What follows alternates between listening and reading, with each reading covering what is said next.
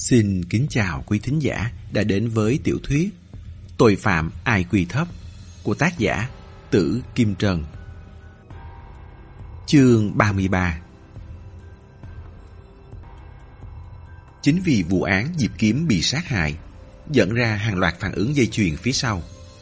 Ở hiện trường Diệp Kiếm bị hại tìm thấy thẻ của trung tâm thủy liệu. Dựa vào tấm thẻ, Trương Nhất Ngang tìm ra giám đốc trung tâm Chu Kỳ vì bị Trịnh Dũng Binh lừa tiền, Chu Kỳ đã tố giác anh ta. Cảnh sát điều tra Trịnh Dũng Binh phát hiện ra Lưu Bị đang bỏ trốn. Chính vì hành tung lần này bị lộ, Lưu Bị muốn làm một vụ cuối cùng, kiếm mấy triệu gác kiếm rửa tay. Nên hắn mới mạo hiểm lấy trộm chiếc chuông đồng cỡ nhỏ của Chu Diệt Phi. Không ngờ, trong vali đựng chiếc chuông đồng có cài thiết bị định vị. Hắn bị Hoắc Chính tìm ra và giết chết. Hoắc Chính kéo cái vali đựng xác chết và chiếc chuông đồng rời đi. Gặp phải xe taxi giả của Tiểu Mao. Cái vali bị Tiểu Mao cướp mất. Trên đường lái xe, anh Cương và Tiểu Mao mở vali ra, hoảng sợ hồn bay phách lạc. Ô tô đi chệch đường, khiến chiếc Mercedes do đổ thông lái bị đâm. Sau khi chiếc xe Mercedes bị đâm, Chu Vinh cử vệ sĩ của mình đi xử lý. Phương Siêu và Lưu Trực phát hiện thấy toàn bộ vệ sĩ ở phía sau căn biệt thự đều rời đi thừa cơ lẻn vào, uy hiếp Chu Vinh. Cướp tiền và lấy đi chiếc USB chứa bằng chứng phạm tội quan trọng nhất của Chu Vinh. Trương Nhất Ngang vẫn không hề hay biết gì về tất cả mọi chuyện xảy ra trong ngày hôm nay. Tối nay, cảnh sát đang tập trung toàn bộ lực lượng bắt một người. Sếp à, Dương Uy vừa báo tin về. Mai Đông đã đến Tam Giang Khẩu. Bảo hắn một tiếng nữa đến gặp. Địa điểm ở ngay khách sạn Đình Sa Phong Lâm Vãn còn chưa biết số phòng. Chập tối, Vương Thủy Quân và Tống Tinh bồi vã xông vào phòng làm việc của Phó trưởng Công an trường báo cáo thông tin khẩn cấp này. Sao nhanh thế? Trường Nhất Ngang trợn tròn mắt. Tốc độ như vậy hoàn toàn nằm ngoài dự kiến của anh ta. Hôm qua vừa mới chốt kế hoạch dùng Dương Uy để giữ Mai Đông. Hôm nay Mai Đông đã đến. Siêu nhân hay sao? Tống Tinh giải thích. Dương Uy nhận được điện thoại từ đệ tử của Mai Đông. Hắn ta cũng không chắc chắn thông tin là thật hay giả. Theo em, nhất định là Mai Đông đang cố ý thăm dò hắn ta. Mai Đông không ở Đại Lục, cho dù có định về Tam Giang Khẩu, cũng làm gì có chuyện một ngày là về được. Chắc chắn là Mai Đông đã cho đệ tử đến canh chừng ở khách sạn Đình Sa Phong Lâm Vãn. Xem Dương Uy đến gặp có dẫn theo người không. Nếu chắc chắn an toàn, mấy hôm tới Mai Đông mới lén về Tam Giang Khẩu gặp hắn ta. Trương Nhất Ngang cau mày hỏi. Vậy các anh định làm thế nào? Tống Tình nói. Để Dương Uy đi đến đó một mình. Chúng ta cử mấy cảnh sát mặc thường phục canh chừng ở đường phía ngoài khách sạn. Không trực tiếp tiếp xúc với Dương Uy, tránh rút dây động rừng.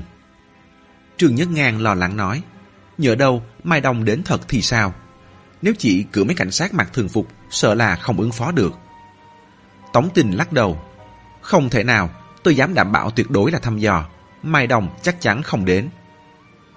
Thấy vẻ hết sức tự tin của ông ta, lúc đầu Trương Nhất Ngang cũng cảm thấy Mai Đồng không thể nhanh như vậy được.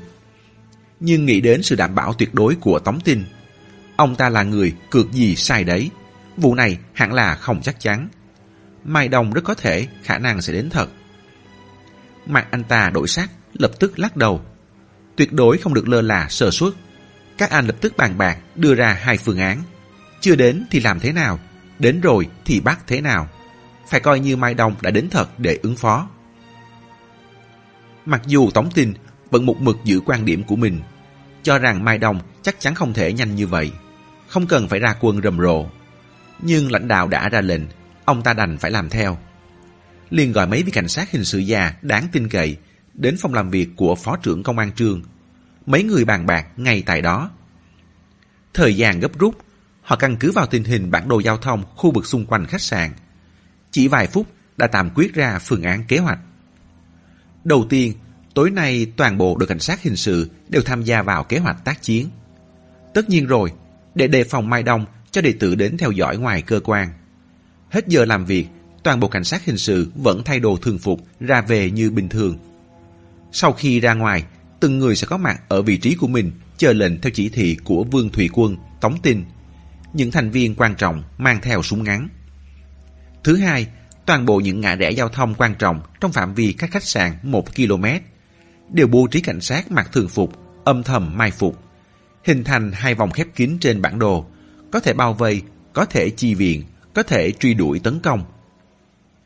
Thứ ba, bên trong khách sạn, mấy cửa và lối đi phía ngoài đều có những cảnh sát thường phục cắm chốt.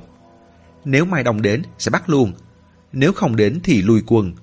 Tiến có thể công, lùi có thể giữ. Kế sách này về cơ bản là vô cùng chặt chẽ. Mọi người bàn xong đều nhìn Trương Nhất Ngang.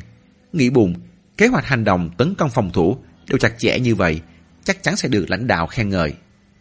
Sếp, anh thấy thế nào? Rất không ra gì. Trương Nhất Ngang lắc đầu rất không hài lòng. Hoàn toàn không quan tâm đến thể diện của họ, buộc miệng nói luôn. Phương án hành động này của các anh, bề ngoài xem chừng tội phạm không thể trốn thoát được.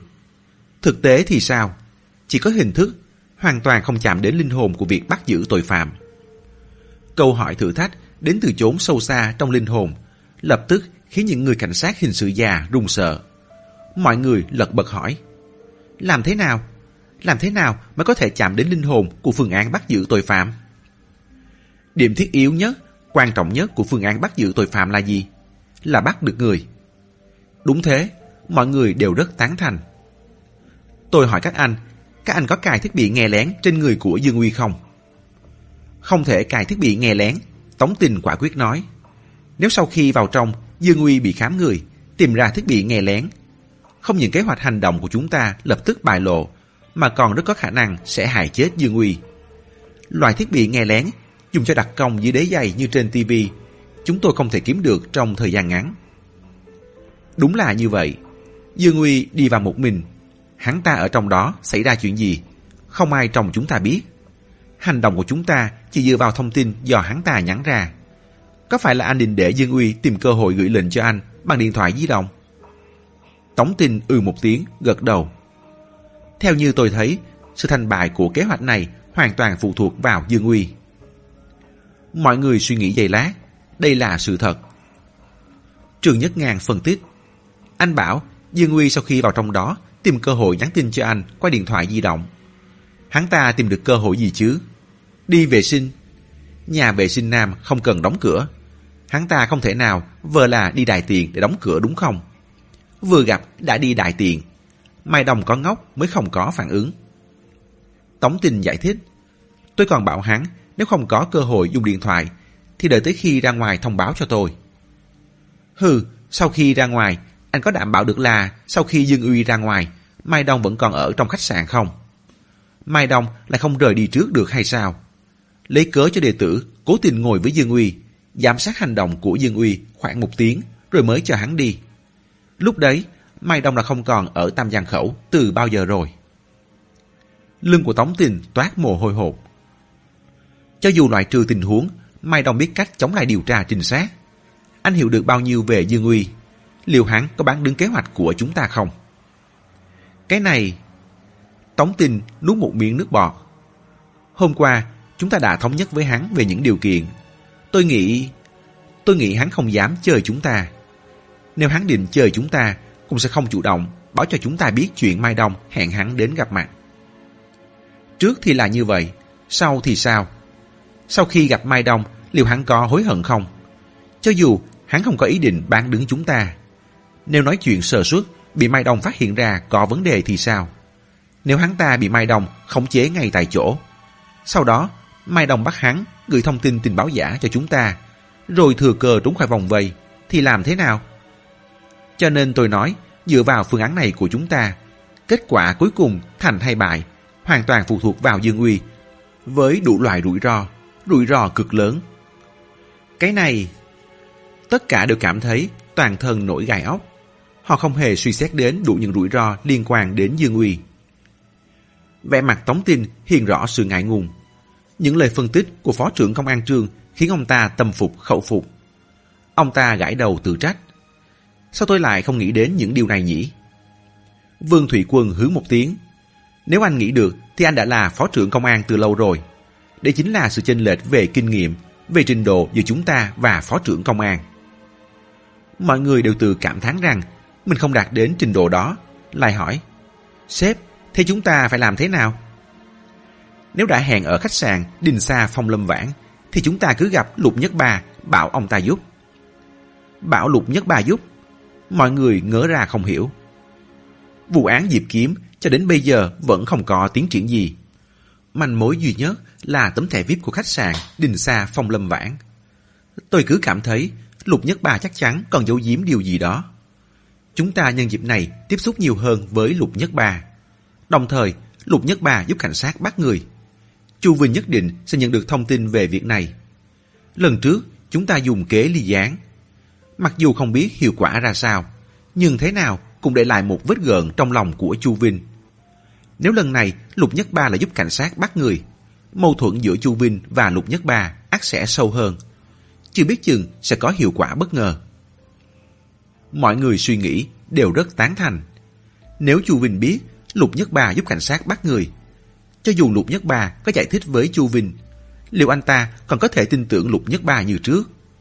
Nếu quan hệ giữa hai người rạn nước, biết đâu sẽ lật luôn được quân bài chủ. Nhưng vẫn còn một vấn đề. Vương Thủy Quân đưa ra câu hỏi mà mọi người đều đang thấy nghi hoặc. Mặc dù địa điểm là khách sạn Đình Sa Phong Lâm Vãn, nhưng chúng ta bắt người, Lục Nhất Ba giúp bằng cách nào được? Nhờ bảo vệ của khách sạn cũng không giúp được.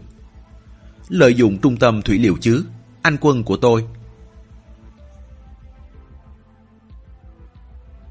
Chương 34 Sau khi ô tô đến bãi đổ xe của khách sạn Đình Sa Phong Lâm Vãn, Dương Uy vẫn nắm chặt vô lăng, chần chừ không tắt máy. Anh ta ngồi trong ô tô cho một điếu thuốc, trong lòng do dự. Nhớ năm xưa, bốn huynh đệ ở Tam Giang Khẩu, oai phong lừng lẫy biết bao. Không một nam sinh trung học nào không biết đại danh của bọn họ. Học sinh đánh nhau hội đồng, chỉ cần có người lồi ra bốn chữ Mai Lâm Dương Tạ là có thể dập được một trận chiến. Bây giờ, cả xã hội đã hoàn toàn thay đổi. Chỉ có những thằng ngốc mới hét đánh hồ giết. Bốn huynh đệ cùng mỗi người một nơi. Anh Tư Tạ Thiệu Binh bị ô tô đâm chết khi chạy trốn. Anh cả Mai Đông ở Macau lại làm ăn phát tài. Chỉ có điều không dám về Tam Giang Khẩu. Để lại Lâm Khải và anh ta ở làng ranh phạm pháp. Làm công việc cho vay lãi và đòi nợ. Cho vay lãi vốn đã có hơi hướng phạm pháp. Bây giờ Lâm Khải đã chết. Anh ta đổ nước giải vào miệng của Phương Quốc Thanh dẫn đến vụ biểu tình. Công an định dồn anh ta vào chỗ chết. Nếu không hợp tác, những sự việc bất chính của anh ta sẽ bị cảnh sát lôi ra. Chắc chắn bị xử vài năm không thoát được. Giúp công an nhử Mai Đông về, dù là xét về tình hay về lợi ích, Dương Nguy đều không thể xuống tay được. Nhưng Phó trưởng Công an Trương đã nói rõ, nếu không bắt được Mai Đông, vẫn phải bắt Dương Nguy. Đã ba bốn mươi tuổi, đều có vợ có con rồi. Trước hai lựa chọn vô cùng khó khăn, Dương Uy quyết định thôi đành hy sinh huynh đệ của mình vậy. Anh ta dập tắt thuốc lá, tắt máy ô tô, xuống xe bước về phía khách sạn. Hôm nay, anh ta nhận được cú điện thoại do đệ tử của Mai Đông gọi đến. Thằng đệ tử nói anh Đông bảo anh ta đến khách sạn Đình Sa Phong Lâm Vãn để gặp mặt. Dương Uy lập tức nói với Tống Tinh về thông tin này. Tống Tinh không cử người trực tiếp tiếp xúc với anh ta, mà dặn anh ta phải làm gì tiếp theo qua WeChat. Tống Tinh bảo anh ta đừng căng thẳng, chắc chắn không phải là Mai Đông tự về mà cử đệ tử. Bình tĩnh ứng phó, không được để cho đối phương nghi ngờ. Anh ta đến sảnh chính của khách sạn, ngồi xuống ghế sofa ở một góc. Lấy điện thoại di động ra, gọi cho đệ tử của Mai Đông. Sau khi bắt máy, đệ tử của Mai Đông bảo anh ta chờ một lát. Cùng lúc đó, cảnh sát cũng quan sát được toàn bộ tình hình qua camera giám sát ở khách sạn. Một lúc sau, một thanh niên trẻ chừng hơn 20 tuổi từ trong thang máy khách sạn đi ra. Đến khu vực nghỉ ngơi ở đại sảnh, hai người nhìn nhau một lúc Cậu thanh niên bước tới lịch sự hỏi Anh là Dương Uy phải không? Một phụ nữ trung niên to béo ở ghế sofa bên cạnh ngẩng đầu lên nhìn họ một cái. Dương Uy gật đầu. Đúng rồi, tôi là Dương Uy. Người phụ nữ quay đầu đi, nghĩ bụng. Thời buổi này mà giữa ban ngày ban mặt, thừa nhận mình là đàn ông bị liệt dương, quả là thẳng thắn thật. Hai người đàn ông này hẹn họ ở đây để làm gì cũng rõ mồn một. Trong tiếng Trung Quốc, Dương Uy có âm đọc gần giống với Dương Nuy, có nghĩa là liệt dương. Quả nhiên, cậu thanh niên trẻ nhiệt tình nói, chúng ta lên phòng ở trên tầng đi. Người phụ nữ thầm hứa một tiếng khinh miệt, ánh mắt liếc theo hai người đàn ông đi vào trong thang máy. Cậu thanh niên quẹt thẻ thang máy. Họ đến tầng 8 và một căn phòng trong đó. Trong phòng còn có một người đàn ông sắc mặt lạnh lùng, vừa gặp đã đưa tay ra chặn. Đưa điện thoại di động đây. Anh định làm gì? Dương Uy trừng mắt, mặt lộ vẻ không hài lòng. Người đàn ông mặt lạnh không hề thay đổi thái độ. Cậu thanh niên trẻ dẫn đường cười giải thích. Anh Dương, tình hình của anh Đông bây giờ đặc biệt. Hai chúng em có trách nhiệm đảm bảo an toàn cho anh ấy. Nếu xảy ra chuyện, chúng em đều không có mặt mũi nào kiếm sống nữa. Anh là huynh đệ của anh ấy, mong anh hiểu cho. Chúng em làm như thế cũng là vì anh Đông. Anh đừng làm khó phận đàn em của chúng em. Hai người, một người lạnh, một người nóng, chăm chăm nhìn anh ta. Nhưng hoàn toàn không cho anh ta bất cứ cơ hội phản đối nào. Anh ta mím môi, đành lấy điện thoại ra đưa cho đối phương. Nghĩ bụng, toàn bộ những nội dung tiếp xúc với công an đều đã xóa rồi, chắc cũng không vấn đề gì. Gã đàn ông mặt lạnh cầm lấy điện thoại, lại mượn ngón tay của Dương Uy để mở mật khẩu. Gã lập tức kiểm tra tin nhắn trong điện thoại trước mặt Dương Uy. Cậu thanh niên nhiệt tình ở bên cạnh liên tục xin lỗi. Xem mấy phút liền, không thấy có gì bất thường, gã mặt lạnh lại lục soát toàn thân Dương Uy một lượt. Lúc này, bọn chúng mới yên tâm. Tiếp đó, cậu thanh niên trẻ liền hỏi chuyện thăm dò. Anh Dương, anh Lâm Khải làm sao lại chết? Dào, tôi cũng có biết đâu. Cảnh sát vẫn đang điều tra. Họ cũng không tiết lộ tình hình cụ thể. Tôi chỉ biết là người ta phát hiện thấy xác Lâm Khải ở một bãi đất trống. Xe của cậu ấy cũng bị mất không tìm thấy. Nghe nói hôm qua cảnh sát đã giam anh một ngày. Dương Uy ngỡ ra, biết là Mai Đông đã sớm nghe ngóng được thông tin qua kênh của mình. Tống tin đã dặn anh ta ở chỗ Mai Đông đừng có nói dối. Ngoài chuyện hợp tác với cảnh sát ra, những chuyện khác đều thành thật nói hết với đối phương. Nếu không, rất dễ sơ hở bị lộ. Dương Uy uống một hớp nước, thở dài giận dữ nói. Tôi suýt nữa thì bị đám cảnh sát chết tiệt đó nhốt lại không ra được. Sao ạ? À? Cậu thanh niên trẻ rất lấy làm quan tâm. Mấy hôm trước, sau khi Lâm Khải mất tích, lúc ấy còn chưa biết là cậu ấy đã chết. Trước khi mất tích, cậu ấy đang đòi nợ Phương Quốc thành Anh Đông biết hắn. Tôi cứ tưởng là cậu ấy ép Phương Quốc thành càng quá. Phương Quốc thành cho người xử Lâm Khải. Nên tôi tìm hắn, đổ nước giải vào mồm hắn, bắt hắn khai ra Lâm Khải đang ở đâu. Không ngờ, sau khi tôi về, cả nhà Phương Quốc Thanh dẫn theo công nhân ra đường biểu tình, nói là bị xã hội đen o ép.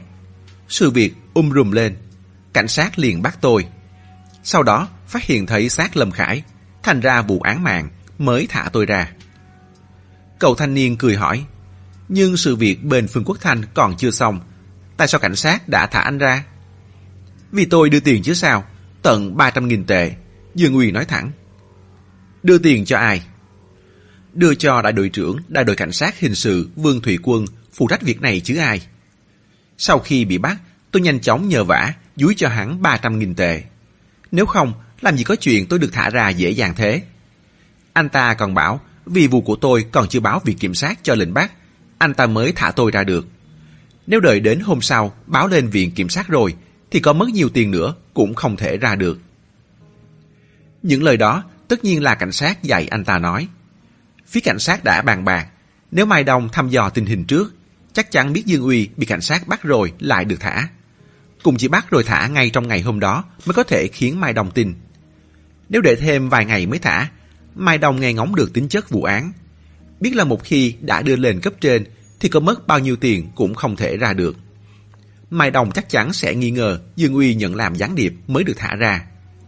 Về lý do thả Dương Uy, đưa tiền cho cảnh sát là cách giải thích tốt nhất. Nhưng dúi tiền cho ai đây? Trương Nhất Ngang đích thân nêu tên. Vương Thủy Quân có đặc điểm tương đối phù hợp. Vương Thủy Quân ngay lập tức giơ tay lên thề, nhắc đi nhắc lại khẳng định lập trường. Anh ta chưa bao giờ nhận tiền hối lộ. Nhưng lãnh đạo biết lời thoại như vậy, anh ta sửa thế nào? Cậu thanh niên trẻ gật đầu. Theo như hiểu biết của cậu ta, lý do này rất phù hợp với thực tế. Cậu ta nghĩ bụng, nếu Dương Uy là gián điệp, lời thoại của cảnh sát thông thường sẽ viết là một lãnh đạo cấp trên nào đó nhận tiền hối lộ. sẽ không viết là lãnh đạo chủ quản nhận hối lộ. Dương Uy lại thở dài. Có điều tôi cũng đang lo. Tôi được thả ra trên danh nghĩa là được bảo lãnh. Nếu cảnh sát vẫn tiếp tục ngầm theo dõi điều tra thì rất phiền. Như hôm nay đến đây, tôi cũng lo chẳng may bị theo dõi. Tôi thì không sao, chỉ sợ liên lụy đến anh đồng Cậu thanh niên trẻ cười rất tự tin. Chuyện này anh không phải lo. Không có cảnh sát bám theo anh. Lúc này, điện thoại trong phòng đột ngột đổ chuông. Nụ cười trên mặt cậu ta lập tức tắt ngấm. Cậu ta nhìn Dương Uy, rồi bước đến cạnh máy điện thoại, nhấc máy lên nghe. Một dòng phụ nữ vòng tới. Anh có cần massage không? Trong khách sạn của cô có massage à? Chúng em ở tầng 3, trung tâm thủy liệu. Anh có thể qua trải nghiệm một chút. Ồ, không cần, cảm ơn cô. Sau khi cúp máy, cậu thanh niên lại nói chuyện phím với Dương Uy hơn 10 phút. Tiếp đó, đi vào nhà vệ sinh. Lấy điện thoại di động ra gọi một cú. Mấy phút sau, cậu ta quay vào phòng nói Anh Dương, đi cùng em qua gặp anh Đông. Anh Đông ở đâu? Anh cứ đi rồi biết. Dứt lời, gã đàn ông mặt lạnh đi ra trước, quan sát tình hình bên ngoài một lúc. Sau đó, quay lại gõ cửa ba tiếng rồi rời đi trước. Lúc này, cậu thanh niên trẻ mới dẫn Dương Uy ra ngoài. Không đi thang máy mà đi cầu thang bộ lên tầng 10. Đến trước một căn phòng, gõ cửa ba tiếng. Cửa mở ra, cậu thanh niên liền lùi lại, vào một căn phòng bên cạnh. Dương Uy vừa vào phòng, liền nhìn thấy một người đàn ông mặc áo ghi lê, đang ngồi hút xì gà. Thấy anh ta, liền nở một nụ cười quen thuộc. Uy! Mai Đồng đứng dậy, dang rộng hai cánh tay bước tới, ôm chặt Dương Uy. Anh Đông! Dương Uy nhìn anh ta vẻ lạ lẫm. Mai Đông cười giải thích.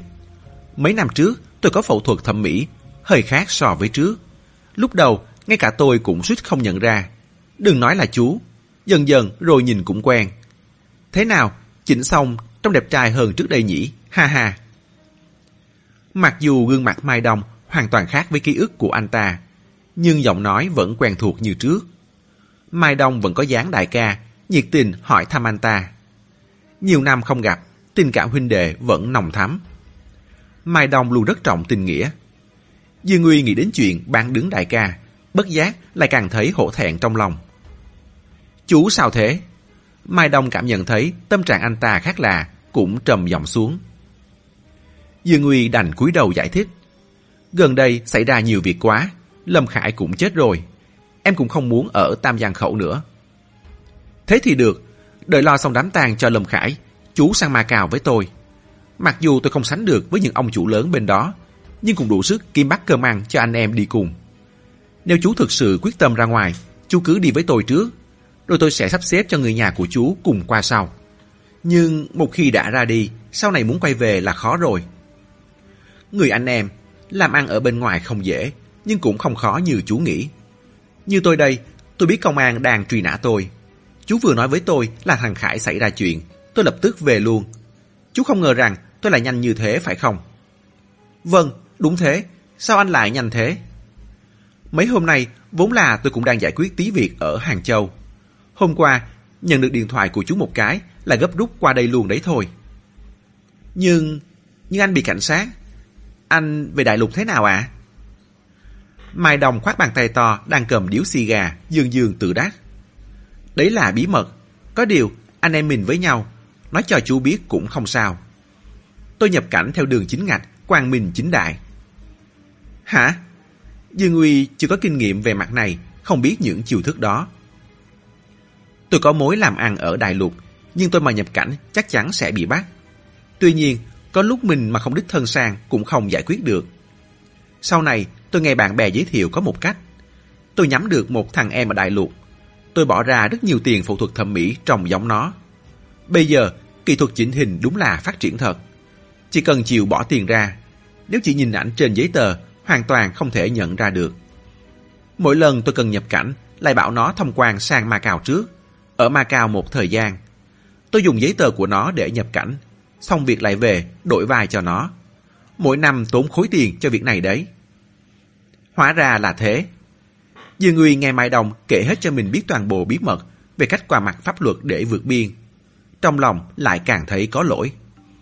Anh ta nhìn mắt Mai Đồng, dáng vẻ càng thiếu tự nhiên. Có phải chú còn có nỗi lòng gì khác không? Mai đồng xa sầm nét mặt. Anh ta cảm nhận được sự bất thường từ thần thái của Dương Uy. Anh ta đọc thấy Dương Uy có chuyện giấu mình. Không, không có chuyện gì đâu à. Hai mắt Mai đồng chăm chú nhìn Dương Uy. Một tay đưa lên vai anh ta, trịnh trọng nói. Chúng ta là huynh đệ, chú gọi tôi đến là tôi đến luôn. Vì tôi luôn cảm thấy huynh đệ mới là quan trọng nhất. Chú nói thật với tôi, chú gọi tôi đến có phải là ý của công an không? Không, không phải. Dương Uy luống cuốn hoảng hốt. Còn mắt Mai đồng lập tức để ý thấy hết. Anh ta chậm rãi, nghiến chặt răng. Lúc này, điện thoại trong phòng đột nhiên đổ chuông. Mai Đông cảnh giác nhìn Dương Uy một cái. Do dự giây lát, đứng dậy, nhấc điện thoại trên bàn lên nghe. Alo, chào anh, anh có cần massage không? Dòng của giám đốc trung tâm thủy liệu Chu Kỳ vọng tới. Mai Đông không nói gì, dập máy luôn. Đúng lúc anh ta chuẩn bị dập máy, Dương Nguy bỗng nói. Anh Đông, thư giãn một tí cũng tốt đấy. Mai Đông dập luôn điện thoại, ánh mắt bỗng lộ vẻ dữ dằn. Mày, vừa gọi tao là gì? Dương Uy sợ hãi nhìn anh ta. Anh, anh Đông à? Còn mẹ thằng chó, ông coi mày là huynh đệ mà mày còn dám định bắn đứng ông mày. Anh ta cầm cái gạt tàn thuốc lá lên ném tới. Dương Uy vừa né sang một bên vừa gào khóc. Anh Đông, anh mau chạy đi, em cũng là bị ép. Mai đồng nghiến răng đá một cú khiến anh ta ngã lăn ra đất. Lại đấm mạnh mấy nhát vào đầu anh ta. Nhìn bộ dạng khung núm của anh ta, Mai Đồng thở dài một tiếng, cầm lấy áo khoác và cặp da, lập tức mở cửa đi luôn ra ngoài. Ra khỏi cửa, Mai Đông đi sang phòng bên cạnh gõ cửa. Sau khi hai gã đệ tử đi ra, anh ta nói nhỏ mấy câu. Ba người ra lối cầu thang bộ, không có camera giám sát. Anh ta đưa áo khoác và ghi lê cho gã đàn ông mặc lạnh mặc vào. Còn gã đàn ông đưa lại áo của mình cho Mai Đông để mặc. Tiếp đó, gã đàn ông mặc lạnh đi ra khỏi lối cầu thang bộ, nhanh chóng bước về phía thang máy. Mai Đông và gã đệ tử đi xuống bằng lối cầu thang bộ. Vừa đi đến tầng 5, liền nghe thấy có tiếng bước chân vội vã lao lên. Mai Đông đưa mắt ra hiệu cho gã đệ tử. Gã đệ tử gật đầu mạnh, bảo Anh Đông, anh cẩn thận. Gã đệ tử cố ý dầm chân mạnh chạy lên trên tầng. Còn Mai Đông tránh ra phía ngoài lối cầu thang bộ. Mấy giây sau, liền thấy Tống Tinh dẫn theo ba cảnh sát mặc thường phục lao lên trên tầng đuổi theo gã đệ tử. Đợi bọn họ đi khuất, Mai Đông vội lẹn xuống dưới tầng, đi thẳng theo lối cầu thang bộ ra bãi đổ xe. Anh ta biết nếu cảnh sát đã dằn bẫy bắt mình, thì bên ngoài khách sạn chắc chắn cũng đã bố trí đầy cảnh sát. Cho dù là đi bộ hay là kiếm con ô tô, anh ta đều không thể ra khỏi đây được. Anh ta nghiêng ngó một vòng xung quanh, trông thấy cái thùng rác chất đầy rác của khách sạn ở một góc phía đối diện. Một chiếc xe dọn rác để ở bên cạnh. Anh ta khẽ mỉm cười, trong lòng đã nảy ra mù kế. Lúc này, ở bãi đổ xe của khách sạn chỉ có một mình trường Nhất Ngang là cảnh sát. Vương Thủy Quân và những người khác đều mai phục ở phía ngoài khách sạn. Tống Tinh đang đuổi bắt người trên tầng. Một mình trường Nhất Ngang ngồi trong một chiếc ô tô mang biển số thường để kịp thời chỉ huy hành động của các bên. Anh ta nhìn thấy một người đàn ông đi ra từ lối cầu thang bộ. Mai Đông đã phẫu thuật thẩm mỹ từ lâu, tướng mạo khác hoàn toàn với ảnh trên lệnh truy nã. Trương Nhất Ngang vốn không để ý, nhưng thấy người đàn ông ăn mặc sạch sẽ này nghiêng ngó xung quanh một hồi, rồi đi thẳng về phía cái thùng rác. Anh ta liền lặng lẽ quan sát người đàn ông. Chỉ thấy người đó đi đến cạnh chiếc xe dọn rác, nhìn một vòng bốn phía xung quanh, rồi nhanh nhẹn leo vào trong thùng đựng rác ở phía sau xe rác, trốn vào trong đó. Trương Nhất Ngang lập tức nhận ra đây là một thành viên của nhóm tội phạm. Anh ta vội xuống xe, chạy nhanh ra phía sau xe chở rác. Mai Đồng nghe thấy tiếng bước chân chạy nhanh đến, biết người đến bất thường. Liền sờ lấy một con dao găm trong túi áo, cầm chặt trong tay, tập trung tinh thần đề phòng người đó. Người bên ngoài đã chạy chậm lại, tiếng chân rất khẽ, đang tiến lại gần. Mai Đồng nắm chặt tay, chờ nếu tình hình bất ổn sẽ ra tay luôn. Đột nhiên, trước mặt anh ta tối sầm, chỉ thấy nắp thùng rác lật xuống, tiếp đó nghe thấy tiếng cài chốt. Trương Nhất Ngang vỗ tay, không mất tí công sức nào đã khóa chặt Mai đồng vào trong thùng chở rác. Hơn 10 phút sau, Tống Tinh và mấy cảnh sát hình sự áp giải hai gã đệ tử đến bãi đổ xe gặp Trương Nhất Ngang. Mặt Tống Tinh bị rách, người cũng toàn bụi đất. Nói là trong lúc bắt tội phạm, bị đá lăn xuống cầu thang. Tất nhiên, mặt gã đệ tử nhỏ có nhiều vết thương hơn, ác là bị Tống Tình đánh trả. Vẻ mặt Tống Tình hết sức buồn rầu, thất vọng. Mai đồng chạy mất rồi. Hai thằng khốn này không chịu khai ra là hắn chạy đi đâu. Ông ta quay đầu, tác vào đầu gã mặt lạnh. Rút cuộc, đại ca của chúng mày trốn vào đâu rồi hả? Mày không nói thì cứ xem tao sẽ đánh mày thế nào. Gã đàn ông mặt lạnh nhổ một bãi nước bọt dính máu. Xem cái chết nhẹ tựa long hồng. Tôi không biết, đại ca của chúng tôi không đến Tam Giang Khẩu. Sếp à, Dương Nguy nói khi nãy Mai Đồng có ở đó, hắn đã làm phẫu thuật thẩm mỹ. Lúc đầu Dương Nguy cũng không nhận ra. Em nghĩ có khả năng hắn ta vẫn ẩn náu trong khách sạn. Đại đội trưởng Vương đang điều quân đến phòng tỏa khách sạn. Tuyệt đối không được để hắn chuồn ra ngoài. Đã làm phẫu thuật thẩm mỹ. Trương Chất Ngang lập tức nghĩ ra luôn. Thế thì người mà tôi bắt chắc là Mai Đông rồi. Cái gì? Sếp đã bắt được Mai Đông? Trương Nhất Ngang bước tới vỗ vào xe rác. Tôi nhốt trong này. Này, người bên trong, anh có phải là Mai Đông không? Mai Đông nghe thấy rõ mồn một những tiếng nói chuyện ở bên ngoài. Hai đệ tử đều đã bị bắt. Bên ngoài toàn bộ đều là cảnh sát. Bây giờ cho dù anh ta có nói tôi không phải là Mai Đông, tôi là Mai Tây, cũng không thể thoát ra được. Chỉ nghe thấy một giọng nói não nề vọng ra từ trong thùng chở rác. Tôi là Mai đồng. Hai gã đệ tử nghe thấy giọng nói, mặt lập tức biến sắc. Cảnh sát nhìn sắc mặt bọn chúng, biết người bị khóa ở bên trong chắc chắn là Mai đồng, không còn nghi ngờ gì nữa. Cả đội cảnh sát hình sự đuổi bắt Mai đồng, vẫn để anh ta chạy mất. Tống tin còn bị thằng đệ tử của đối phương đánh cho sưng mày tím mặt.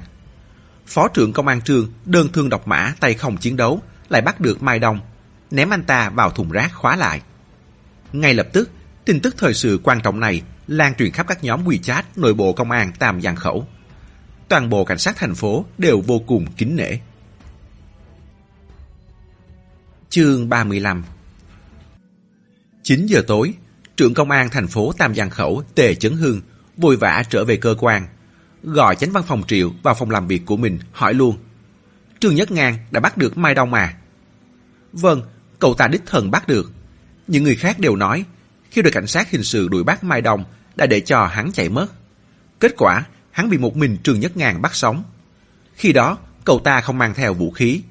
Trên người Mai Đông có một con dao găm. Trương Nhất Ngang tay không chiến đấu, không chế được hắn và khoa hắn vào trong thùng rác. Lúc kể nội dung này, chánh văn phòng triệu cũng không khỏi thán phục trước bản lĩnh của trường Nhất Ngang. Tề Chấn Hương khẽ chặt lưỡi. Sao nhanh thế? Hôm qua cậu ta vừa mới nói sẽ dùng dương uy để nhử Mai đồng, Mới có một hôm đã bắt được tội phạm. Nghe nói Mai đồng vốn đã ở Đại Lục. Tối hôm qua sau khi Dương Uy liên lạc với hắn, hôm nay hắn liền vội đến Tam Giang Khẩu. Tề Chấn Hương gật đầu. Mai đồng bị bắt là một việc lớn. Người này không chỉ mở sòng bạc ở cả đại lục và bên ngoài, còn dính lưu đến chuyện rửa tiền xuyên biên giới với số lượng lớn. Cấp trên đã nhiều lần nêu tên, cũng đã cử người liên kết với cảnh sát Macau để bắt hắn. Nhưng mãi không có tiến triển. Lần này cuối cùng đã rơi vào tay Tam Giang Khẩu chúng ta. Chánh văn phòng triều đóng cửa lại, cau mày lặng lẽ buông một tiếng thở dài. Sếp à, không thể nói như vậy được. Hôm qua, anh là người chịu sức ép nặng nề, phải giải thích với cấp trên. Giải thích với chính quyền về việc bố trí thả Dương Uy. Bây giờ, Trương Nhất Ngang không hề báo cáo với anh trước khi bắt người. Lẽ ra, người chỉ huy hành động bắt tội phạm quan trọng như vậy phải là anh. Anh triển khai. Bây giờ thì sao? Tất cả mọi người đều biết cậu ta đích thân bắt được Mai Đông. Nhưng ai biết được những nỗ lực của anh ở phía sau chứ?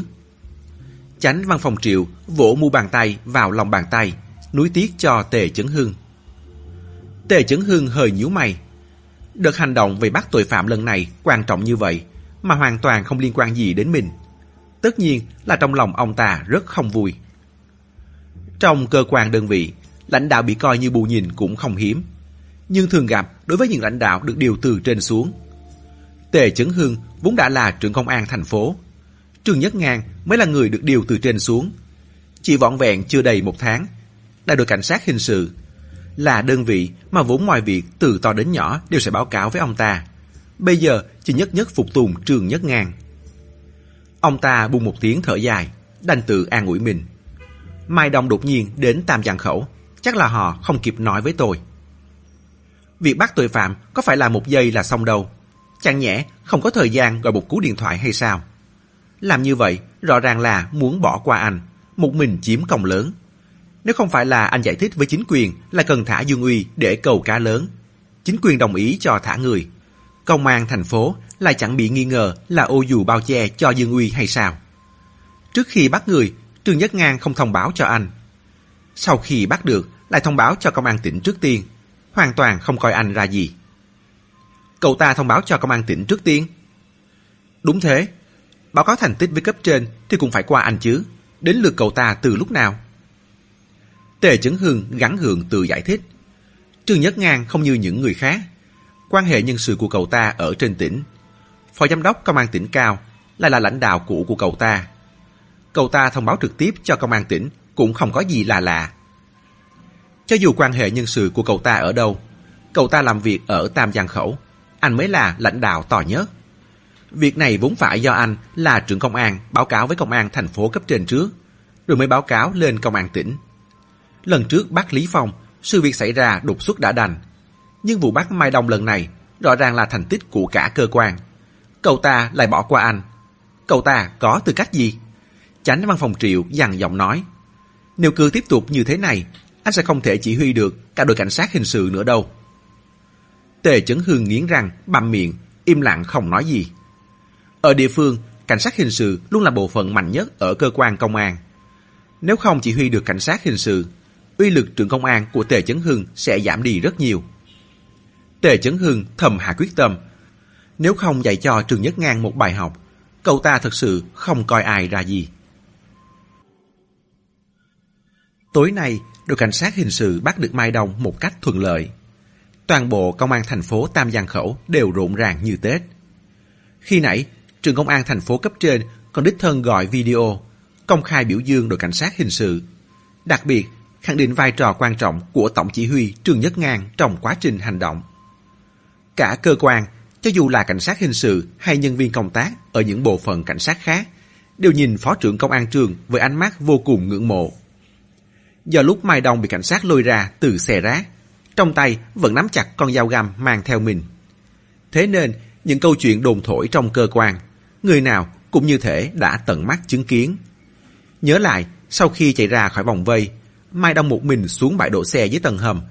Gặp phó trưởng công an trương không hề có sự chuẩn bị. Mai Đông lôi dao ra tấn công. Phó trưởng công an trương né người, tránh được loạt đòn cầm nã, không chế được hắn.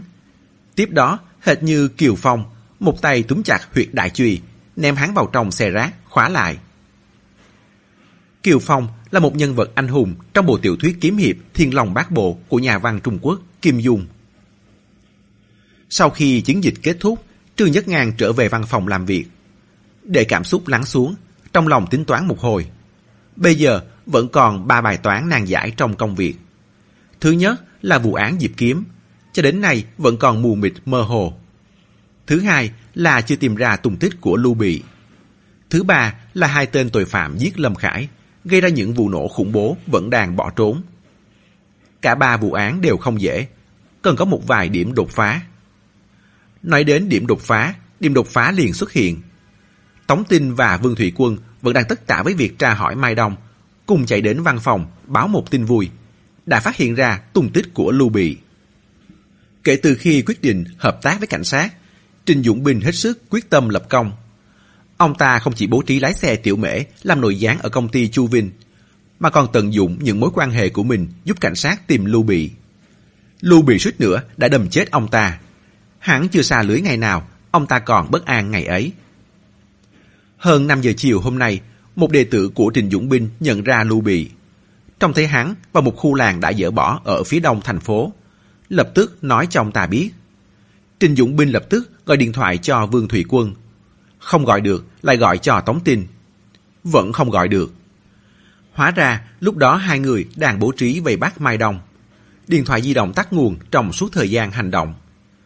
Sau khi bắt được Mai đồng trở về cơ quan, hai người mở điện thoại, nhìn thấy nhiều cuộc gọi nhỡ của Trịnh Dũng Binh.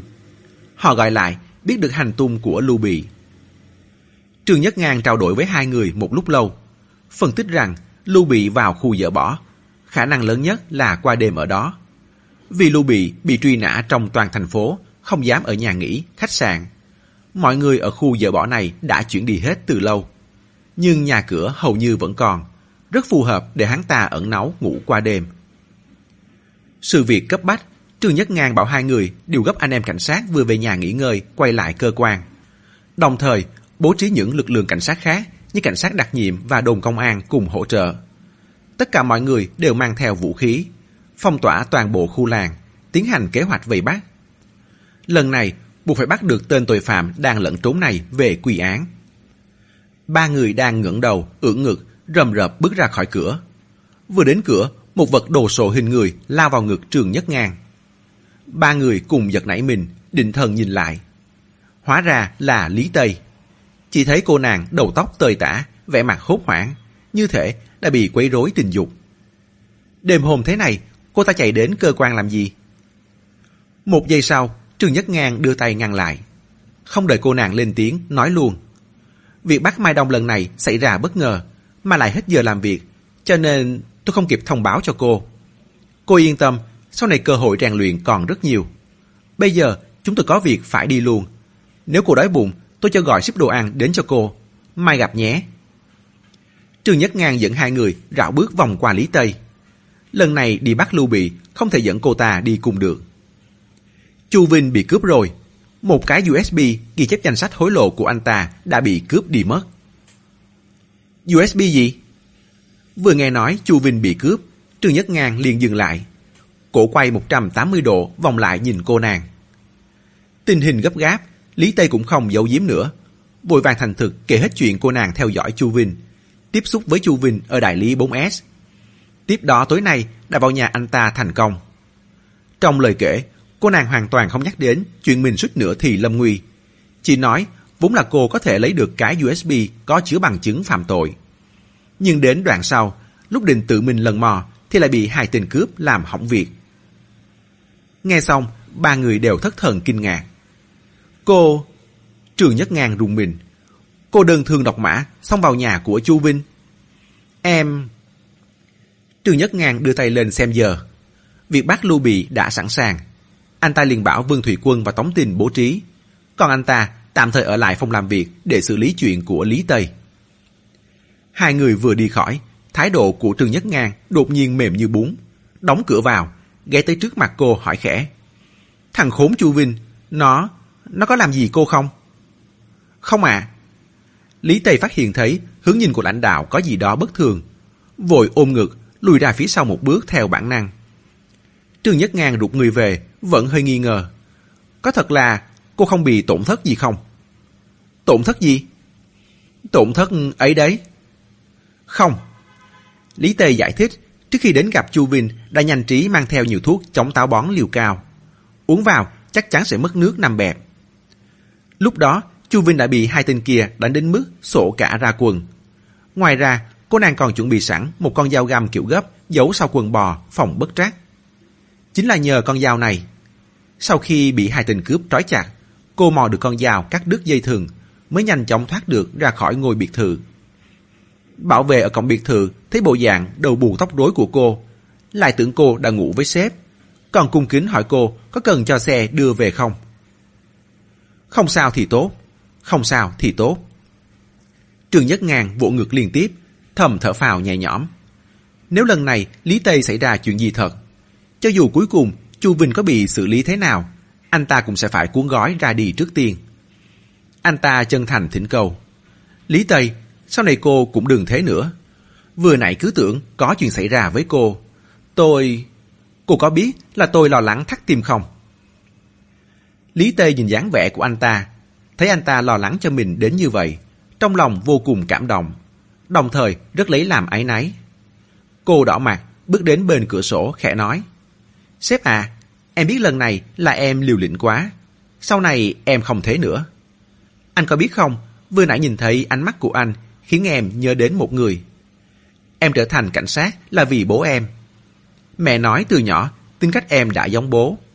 Bố là cảnh sát hình sự, thường xuyên lăn lộn ở bên ngoài, đi sớm về muộn. Lúc em rất nhỏ, mặc dù bố rất ít khi chơi với em. Nhưng mẹ nói, lúc nào em cũng gần gũi với bố nhất. Lúc nào cũng lấy cái mũ to của bố chơi. Sau này, khi em đi học, ông cũng thường xuyên vắng nhà. Đi phá án, cả ngày cả đêm đều ở bên ngoài. Lúc ông về nhà, em đã đi ngủ. Đến sáng, em thấy ông ấy vẫn đang ngủ ngáy khò khò, cũng không thể làm ông mất giấc.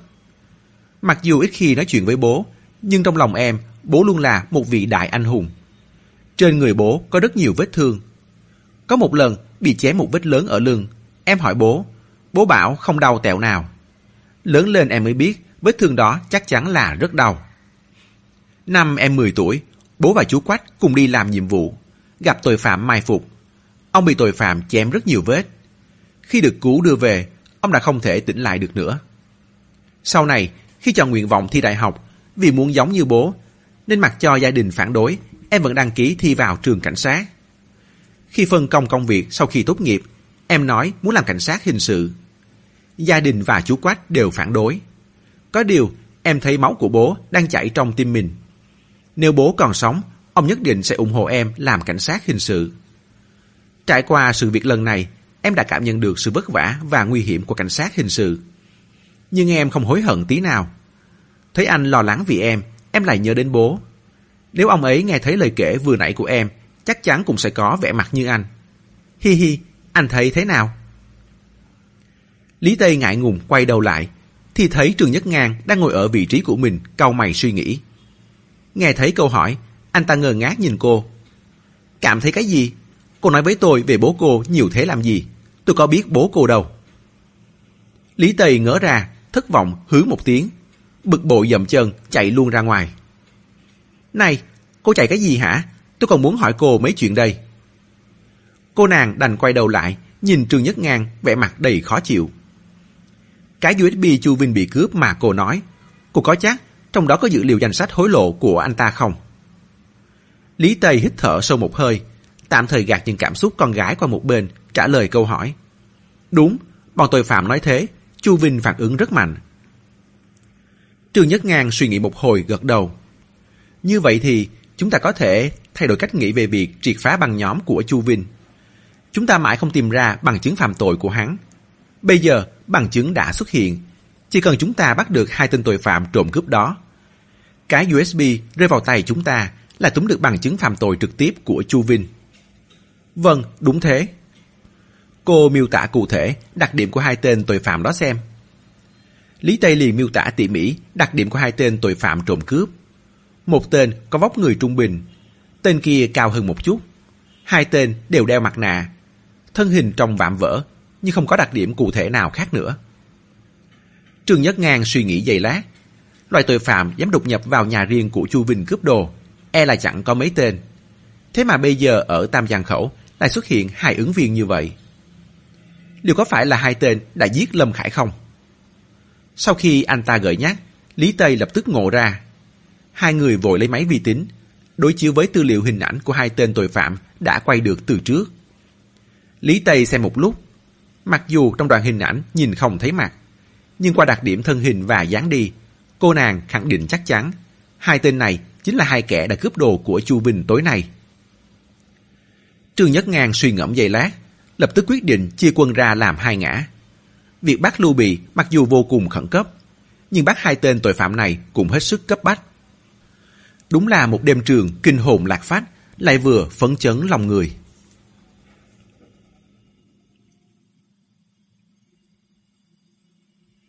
Chương 36 Lào Tào Thái Thịnh phòng trường đoạn, phong vật trường nghi phóng nhãn lượng. Là hai câu thơ của Chủ tịch Mao Trạch Đông ở Trung Quốc. Vốn có nghĩa là con người thường gặp phải rất nhiều điều nan giải phiền phức, cần nhìn nhận mọi việc với tấm lòng rộng mở, tầm nhìn xa rộng. Thấy chưa, cuối cùng vẫn kiếm được một món bở. Phương Siêu vui tới mức đọc cả thơ của Mao Trạch Đông. Hắn ngồi phịch xuống mép giường ở khách sạn, tươi tỉnh nhìn cái vali kéo ở trước mặt. Lưu trực vỗ nhẹ vào cái vali, như thể sờ vỗ mạnh nó sẽ bẹp. Hớn hở nói, một triệu đô Mỹ, Hơn 60 triệu nhân dân tệ đấy. Cả đời tôi chưa bao giờ thấy nhiều tiền như thế. Hả? Khả năng toán học của ông có tí cao nhỉ? Không vào cục thống kê thì thật là đáng tiếc. Tôi tính sai à? Một triệu đô Mỹ là hơn 6 triệu tệ. Chỉ có hơn 6 triệu tệ thôi à? Lại còn chỉ có hơn 6 triệu tệ. Cái pho tượng mà ông khuân về bao nhiêu tiền? Cả đời ông đã bao giờ kiếm được hơn 6 triệu tệ chưa? Nhưng, nhưng hơn 6 triệu tệ, hai thằng mình mỗi người cũng chỉ 3 triệu tệ. Mua cái nhà, lấy vợ là hết. Lưu trực đầy tiếc nuối. Phương Siêu liếc xéo nhìn hắn. Ông lấy vợ làm gì? Tôi... Có ai không muốn lấy vợ đâu. Tôi không muốn đây. Phương Siêu chỉ vào mình, giọng đầy tâm trạng.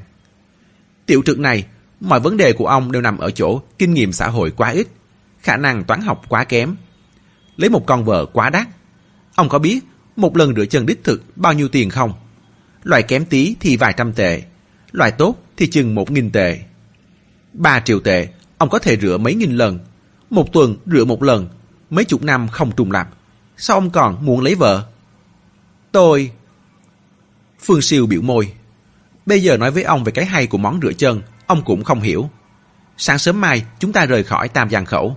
Tôi dẫn ông đi thưởng thức món rửa chân đích thực. Rửa tới đồ, ông không muốn lấy vợ nữa. Sáng sớm mai, chúng ta đã đi rồi à? Không thì sao? Lưu trực chỉ vào túi áo của Phương Siêu. Chúng ta còn cái USB của Chu Vinh. Bên trong có chứa sổ sách kế toán của Chu Vinh. Chính hắn nói muốn bỏ tiền ra để chuột về. Vụ mua bán này còn chưa làm, mình đi thế nào được? Phương Siêu lắc đầu. Lòng tham khi chưa được đáp ứng, có người ta có thể làm cả việc cho rắn đi nuốt voi. Ông có biết câu này từ đâu ra không? Câu này chính là nói ông đấy. Tam Giang Khẩu là địa bàn của Chu Vinh. Ở đây, hắn là người có tiền có thế. Hắn nói muốn bỏ tiền ra để chuộc. Không lẽ ông dám lấy thật hả? Chúng ta rời Tam Giang Khẩu trước đã.